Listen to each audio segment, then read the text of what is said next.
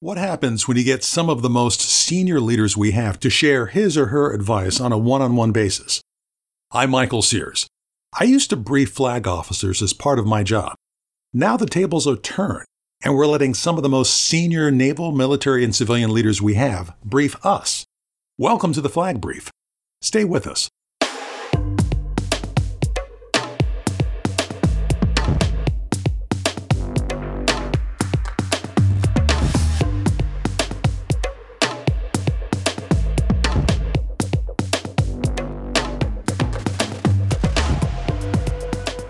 I'm in conversation with Vice Admiral John Christenson, United States Navy retired.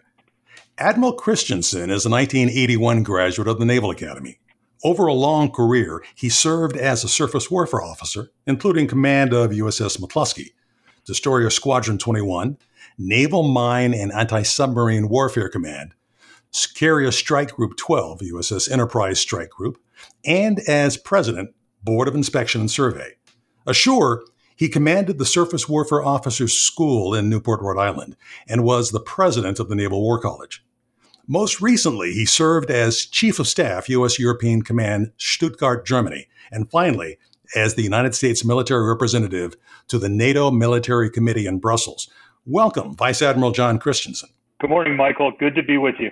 Admiral, it's great to have you here. This is going to be a nice, nice, rich discussion. I want to start with that last role and work our way back. What did you do as the military representative to the NATO Military Committee in Brussels? I represented the United States military to the uh, oldest and best alliance in the world, NATO. I sat behind the American flag at a big round table with, at the time, 29 allies represented to the best of my ability the position of the U.S. military. A huge honor, and it was uh, an amazing way to end my 41 years in uniform. So, as I understand it, you were the man, at least when uh, the chairman of the Joint Chiefs wasn't there. You were the person, the military official, the naval officer who uh, took and gave advice to that council. Exactly. General Dunford, who was the chairman on my watch, came there came to Europe three times a year. But when he was there, he sat behind the American flag. You know, the other 350 days of the year, I sat behind there and uh, tried to articulate the position of the U.S. military. And, and, let's face it, for the U.S., it was about our leadership and our ability to uh, contribute to the missions in NATO, but also to to set a standard for uh, how we believed, again, civil military relations, how they should unfold. Uh, we were clearly subordinate to our political masters and the history that, that went along with that. So, with all that experience and that uh, that work you've done, what do you see as our role, especially as junior naval officers, uh, around serving in partnerships and alliances worldwide? Right. The United States, without question, the most powerful nation in the world across all the forms of national power. So we serve as a role model for a junior officer, what's your role in serving as a role model? For us in NATO at the time, when does the U.S. apply you know, that ultimate deadly force applied to a situation? War is politics by other means, Clausewitz. When does the U.S. military commit it? When does the United States commit itself? And they're looking to us for an example as the way we uh, are obedient to our political masters. That relationship, civil military relations, plays out every day there. The Marine Corps came up with the concept of a, the strategic corporal. In other words, the days of decisions residing solely in nations' capitals are over. The impact of the most junior officer on the corner of a street in a foreign city can have global impact. I think of the pictures of the American sailors that were captured by the Iranian uh, sitting there. I mean, that image was uh, transmitted around the world to, to millions and hundreds of millions of cell phones. You matter from the first day of service, especially as you, you know, one of the gifts of a naval career is you're going to be, you're going to be going around the world. You're going to be globally assigned and your behavior, your performance has the potential to, to become uh, scrutinized immediately. And so, how you uh, embrace that reality that you're a role model matters a lot to the relationship. How you treat your fellow uh, warriors that you serve with whether it's in a NATO alliance or just how you conduct yourself on liberty. Those things matter. You know, the title of this session though is lessons learned. So let's get into that just a little bit and and let's get personal just for a minute, Admiral. We've known each other for 44 years. You want to talk about that and how we met? Sure. You were my first squad leader at the Naval Academy. Uh, I was 18 years old, and I think for anybody, that first, uh, the first memory of your military service, that transition from big man on campus to uh, taken down to bare metal and, and being rebuilt in the image of what Annapolis or the American people expect you to be is a, is a was a very important role that you occupied. And so that's how we met, summer July of '77. Hot, humid summer. I do remember you, uh, Mr. Christenson, if I can call you that, Admiral, just for a second. And you stood out. Well, I remember that what we had in common was you were a triple jumper. You were a track guy, and I had done the triple jump in high school. And I remember, okay, he's got to remember that from that first night bio. Um, but I thought you had it out for me. Um, I, I mean, obviously, until you reached out to me years later, I would have, I was pretty convinced you had no interest in me or just couldn't believe that I was not only admitted, but graduated to the Naval Academy. But I've since learned and I've always appreciated the impact you had on me. I was always proud that my first squad leader was you um, for many reasons. You know, a Marine, a multiple Stanford grad, you know, an African American, especially in these times, as, I think all Americans are looking themselves in the mirror and saying, what, what do I give myself on re- my report card when it comes to how we treat each other and race relations? And, and I'm always proud to look back and say, hey, it started with Mike Sears an African American who went on to do amazing things. I mean, read your biography; it's eye-watering. But but that's how it started for me. Is I was about as soft a Play-Doh as you could be that first week, and you were the man that took me and molded me and got me launched. And then, you know, if you look across the 44 years, Desert Storm, I think we all remember exactly where we were. You know, the great exorcism of Vietnam took place in 91. Our American military was led, I mean, with surgical excellence by Colin Powell. And then, and then later, you know, my final promotion after all those from midshipman to three star was under Barack Obama. And so I look at that continuum when it comes to race relations with such pride. And I, I know our country's not perfect, but boy, do we look ourselves in the mirror and beat ourselves up and strive to do better. And so, you know, when I give myself a report card and I know I'm not perfect, Mike Sears is where it all begins. So I thank you, Michael. Okay, enough on uh, enough on that, Emerald. I appreciate that. Let's let's let's uh, let's get down to, get down to Brad's tax. You're absolutely right. A lot has happened over these last 44 years to the extent that the mission of the Naval Academy has succeeded mental, moral, physical. As you look back on all those years in uniform, what do you appreciate most about what the Naval Academy did for you or to you? It built a foundation for my happy life. I mean, I cannot believe at age 62 how happy I am, how satisfied I am, and proud of how my life's unfolded. And it gets back to that mission, morally, mentally, and physically. I was asked to give a high school graduation speech in Brussels, small little American high school there, Brussels American School. And uh, that was the theme of my speech. And I probably never got better feedback, but I challenged these young people uh, who had just finished high school and I challenged and I talked about how important the Navy was to me in the Naval Academy and that mission of morally, mentally, and physically. And I told them, you know, we're not expecting you to be a canonized saint, an Olympic gold medal winner, or, you know, we're not expecting perfection, a, a, a PhD, but just a little bit better every day. And the Naval Academy jammed that into me for four years that those things matter in your life. Your moral, your you know how you conduct yourself, your standards, whether it's based on faith or the standards of your of your organization, your team. Mentally, to, to pursue academics, to pursue opportunities for graduate education, to keep your mind active, open minded, to embrace new ideas, and physically you know, the Naval Academy has a unique way of demanding uh, participation in athletics. So really, that morally, mentally, and physically was a foundation of my life that carries on to this day. I don't want to end any day without having made myself just a little bit better morally, mentally, and physically. You know, morally, I challenged them, hey, pray. If that's not your thing, then think positive thoughts, but but spend some time every day. And one of the things I, I'll eh, put in here about the gift the academy gave me was the gift of failure. You know, to me, most of us showed up big star of our high school, fill out the superlative. We thought we were big stuff. You know, I showed up and met Michael Sears. We all showed up and met somebody, but we met a system that, with almost without exception, we failed something. I failed the underwater swim. I mean, I had to swim the length of the pool, fully decked out in my uniform with Coach Duff screaming at me. And of course, I got the deep end of the pool. Um, I didn't even come close. And, you know, I failed. But, you know, how do you handle failure? The Naval Academy has built into everything about it, you know, getting better. You know, we have extra instruction. We have the sub squad for swimmers. We have a demerit system.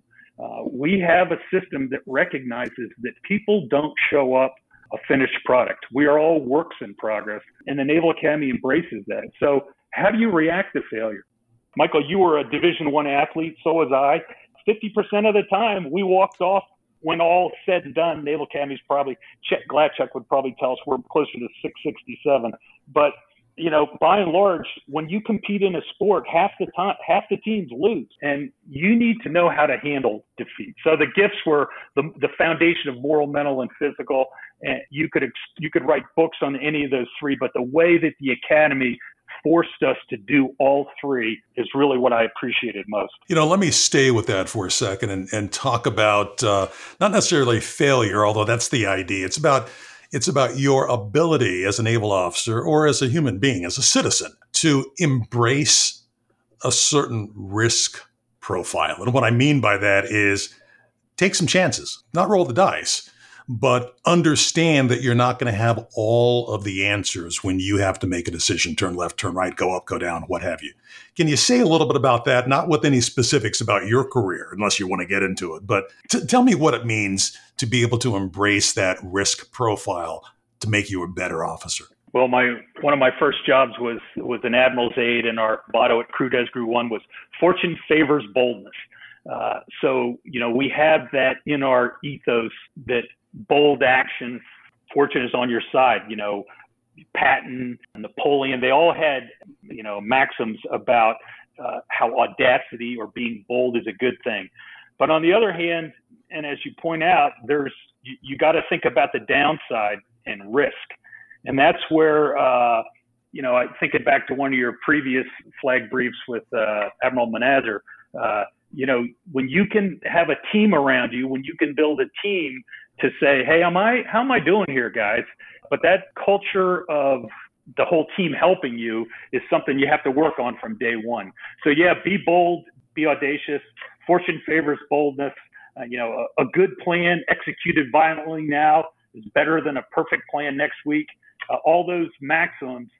But on the other hand, we're in the accountability business, and uh, there's none of this happens remotely anymore every decision we make, especially with a big warship or, or a platoon of Marines or fill in the blank, whatever it is you're charged with leading, what, the decision you make is going to be instantly, can be instantly transmitted around the world at the speed of light. So all the warnings about look before you leap apply here and even more so today in our globally connected world let's let's segue a little bit. I had an opportunity to see you on your first day in the Navy, and I will be quite honest with you. I snuck in the back uh, of the room at your retirement ceremony a little while ago. My takeaway from your words that that day were gratitude. What were you or are you thankful for? What's that gratitude all about? The diversity of my life. I looked out at that audience. I saw my wife and my three children two of them in uniform. I saw my friends. I saw my boss. Um, and I thought about the last job that I had sitting in front of the American flag in a foreign capital in Brussels. Um, you know, Mark Twain has a great quote about Uh, travel is fatal to prejudice, bigotry, and narrow mindedness. Broad, wholesome, charitable views of people cannot be acquired by vegetating in one little corner of the earth. There I'd come after five and a half years overseas. Uh, the Navy had educated me. The Navy had taken me around the world. The Navy had given me great responsibility. Um, but as I said there, as I think I remembered looking around at my uh, my fellow officers, my peers, but my commanding officers, my generals, my admirals, all the people I worked for, that I just felt so fortunate, blessed for how it all ended. And you know, and I, as you know, I did it in Memorial Hall at the Naval Academy, and I just had this sense because I know you're young now and you're you're looking ahead and you got a lot on your mind, but trust me, as you know, Matthew Broderick said, I think it was Ferris Bueller's Day Off. It goes by fast, and you want to be able to look back and said, hey, you know, the way I did it, I'm proud of. So I just had an enormous set of gratitude for the challenges, for the travel, for the education. You know, it was 41 years of being scrutinized, being held to a standard, being held accountable for what I did. I had to read about how fast did I run the mile and a half? How many push-ups, you know, did I do? Uh, how well did I take care of the people assigned to me? I was held to a standard, and, and that's hard and that's a challenge. But at the end of the day, I think we we sign up for this because we have a degree of competitiveness in us. But this is this was competition for mutual benefit in the service of our country. So anyway, that's a long answer. But yeah, there was a lot to be thankful for, and I was I was happy how it ended. And I'm glad you snuck in the back, Michael. Happy to be here. Happy to be there. The Academy will hopefully be around for as long as the U.S. I mean, that's, uh, but it does go by pretty fast. You struck me as, as a person who was very happy with the choice made to come to Annapolis. Any closing lessons learned? Any advice, words of wisdom? Sure. The uh, I'm sure that most of you have heard of that famous study that was done at Harvard over decades and decades about what makes somebody happy. I don't want to overdo the word happy, but uh, one of my heroes, buried in San Francisco, Chester Nimitz, you know, the library, Nimitz Library, he said, the best ships are also almost invariably the happiest ships.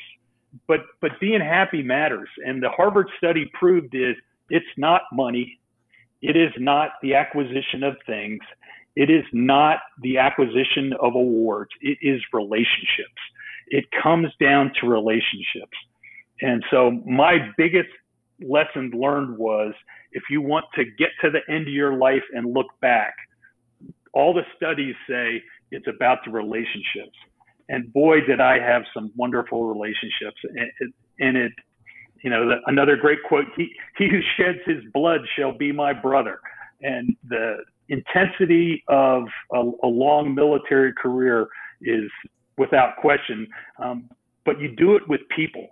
And at every level, you know, as you stay in longer and longer, the organizations get bigger and bigger. Um, but that shared sacrifice builds relationships that really are the key to happiness. Some of the other uh, specific lessons learned is, you know, in a simple word, is read.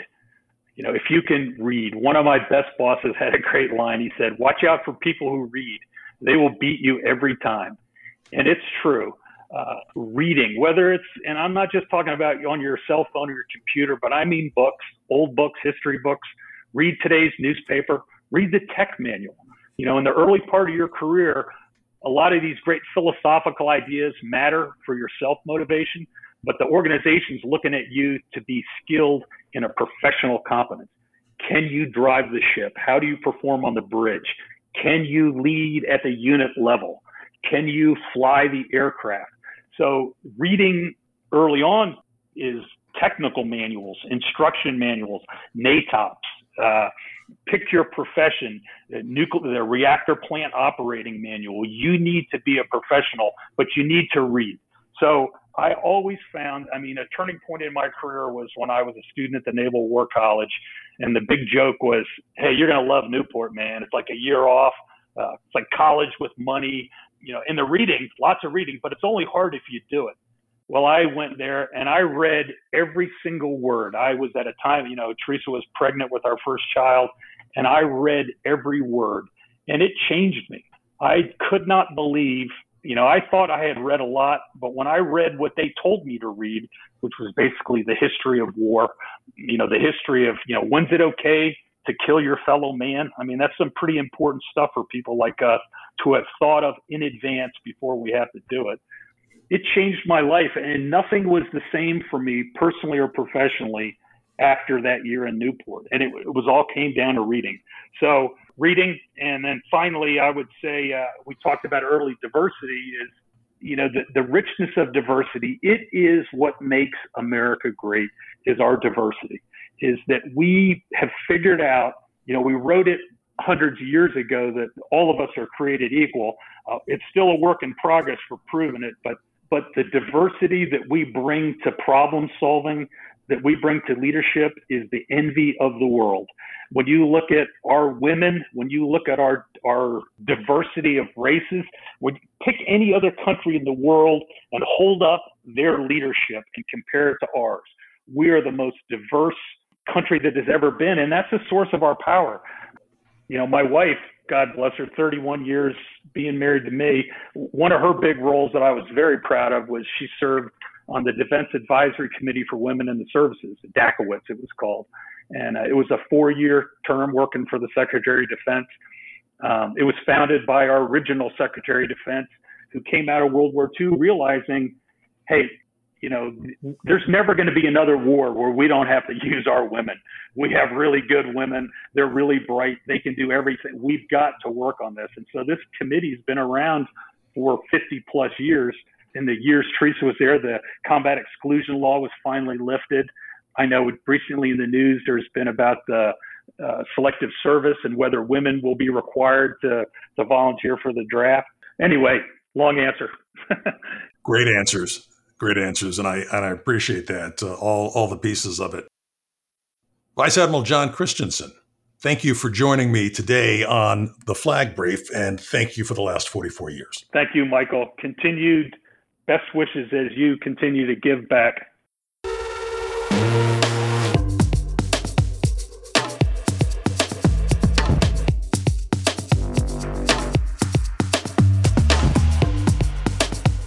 You've been listening to the Flag Brief, a series of conversations with senior officers and civilian officials. Thanks for listening. You can hear more of our podcasts at stockdalecenter.com slash podcasts.